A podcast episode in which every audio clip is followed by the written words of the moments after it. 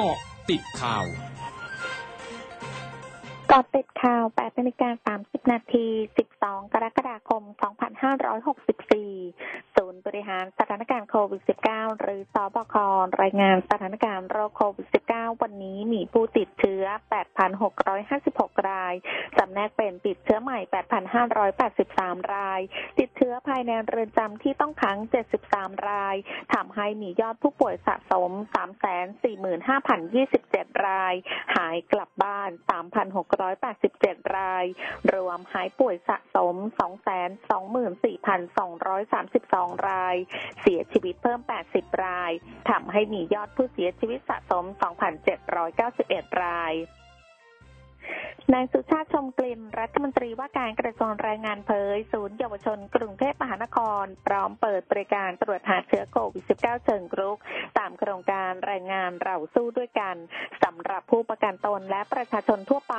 ซึ่งเปิดวันนี้เป็นวันแรก ว่าจากการระบาดของโรคโควิด -19 ที่เกิดขึ้นทำให้มีผู้สัมผัสใกล้ชิดกับกลุ่มเสี่ยงจำเป็นจะต้องเข้ารับการตรวจหาเชื้อเป็นจำนวนมากสำหรับขั้นตอนการลงทะเบียนออนไลน์ เพื่อจองคิวตรวจของผู้ประกันตนและประชาชนทั่วไป สามารถเข้า Google แล้วพิมพ์คำว่าแรงงานเราสู้ด้วยกันกรอกข้อมูลส่วนบุคคลและประเมินความเสี่ยง โดยผู้ประกันตนจะต้องพกบัตรประชาชนพร้อมสำเนาหนึ่งชุด เพื่อใช้เป็นหลักฐานในการตรวจ หากรายใดลงทะเบียนแล้วไม่มาตรวจตามนัด จะต้องลงทะเบียนใหม่ แต่ละวันสามารถตรวจได้วันละ 2,000 คน แบ่งเป็นช่วงเช้า 1,000 คน ช่วงบ่าย 1,000 คน ซึ่งหากตรวจแล้วพบเชื้อแต่ไม่มีอาการ จะถูกส่งเข้ารักษาตัวใน Hospitel ส่วนผู้ที่มีอาการจะถูกส่งไปรักษาอย่างโรงพยาบาลในเครือประกันสังคม นายแพทย์ประเดชธรรมทัศน์อารี เลขาธิการสำนักงานหลักประกันสุขภาพแห่งชาติ หรือสอปสชเผยกับคลื่นข่าว MCOT News FM ร้อยจุดห้าว่าพร้อมให้บริการตรวจหาเชื้อโควิด -19 เชิงรุก กระจายในพื้นที่กรุงเทพมหานครตั้งแต่วันนี้เป็นต้นไป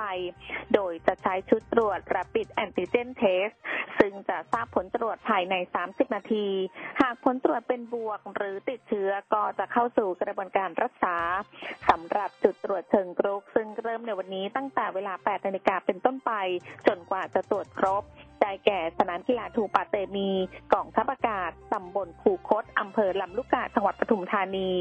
สนามราชมังคลากีฬาสถานหัวหมากเขตบางกะปิกรุงเทพมหานคร ซึ่งทั้งสองแห่งนี้ตั้งเป้าจุดละ 3,000 คนต่อวัน และลานจอดรถชั้น 5 อาคารบีศูนย์ราชการเฉลิมพระเกียรติถนนแจ้งวัฒนะ วันแรกจะทดลองระบบวันละ 500 คนก่อนจะเพิ่มจนได้ตามเป้าหมายวันละ 3,000 คน นอกจากนี้ในวันที่ 14 กรกฎาคมเป็นต้นไป จะเพิ่มอีกหนึ่งจุด คือสนามฟุตบอลกองพลปตอเกียรกายเขตดุสิตตรวจวันละ 3,000 คน กรมอุตุนิยมวิทยารายงานร่องมรสุมพัดผ่านภาคตะวันออกเฉียงเหนือตอนล่าง ภาคกลางและภาคตะวันออก ประกอบกับมรสุมตะวันตกเฉียงใต้กำลังค่อนข้างแรง พัดปกคลุมทะเลอันดามัน ประเทศไทยและอ่าวไทยทำให้ประเทศไทยยังคงมีฝนตกต่อเนื่อง โดยมีฝนตกหนักบางแห่งบริเวณภาคเหนือ ภาคตะวันออกเฉียงเหนือ ภาคกลาง ภาคตะวันออกและภาคใต้ ขอให้ประชาชนในพื้นที่เสี่ยงภัยบริเวณดังกล่าว ระวังอันตรายจากฝนตกหนักและฝนตกสะสม ซึ่งอาจทำให้เกิดน้ำท่วมฉับพลัน และน้ำป่าไหลหลากได้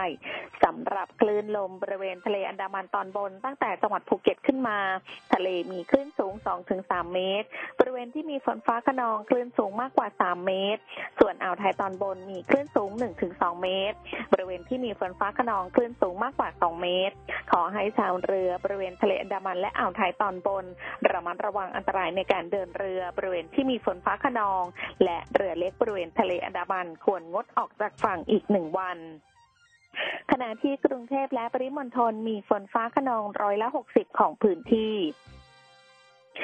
โฆษกของไฟเซอร์ ซึ่งเป็นบริษัทเภสัชภัณฑ์ยักษ์ใหญ่ของโลกจากสหรัฐเผย ไฟเซอร์มีกำหนดพบหารือกับตัวแทนสำนักงานอาหารและยาของสหรัฐหรือ FDA วันนี้ เพื่อหารือเกี่ยวกับความจำเป็นในการใช้วัคซีนโควิด -19 เข็ม 3 ขณะที่ไฟเซอร์เตรียมยื่นเรื่องขออนุญาตการใช้วัคซีนเข็ม 3 ของไฟเซอร์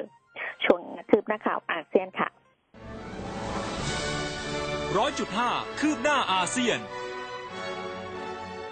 กรุงโตเกียวของญี่ปุ่นเริ่มต้นเข้าสู่ภาวะประกาศสถานการณ์ฉุกเฉินเป็นครั้งที่ 4 ตั้งแต่วันนี้ และจะดำเนินไปจนถึงวันที่ 22 สิงหาคมนี้ เช่นเดียวกับอีกหลายจังหวัดประกอบด้วยไซตามะ ชิบะ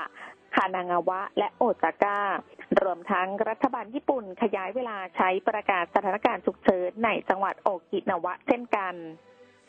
ส่วนที่เกาหลีใต้ทางการเริ่มบังคับใช้กฎระเบียบต่างๆ เกี่ยวกับการเว้นระยะห่างในระดับเข้มงวดสุด ภายในเขตมหานครกรุงโซลตั้งแต่วันนี้จนถึงวันที่ 25 กรกฎาคมนี้ หลังจากจำนวนผู้ติดเชื้อไวรัสโควิด -19 รายใหม่พุ่งสูง ขณะที่จำนวนผู้ติดเชื้อรายใหม่ในเกาหลีใต้ อยู่ที่มากกว่า 1,000 ราย เป็นเวลา 3 วันติดต่อกัน ทั้งหมดคือกติดข่าวแต่ช่วงนี้ สุพิทยาถาพันรายงานค่ะ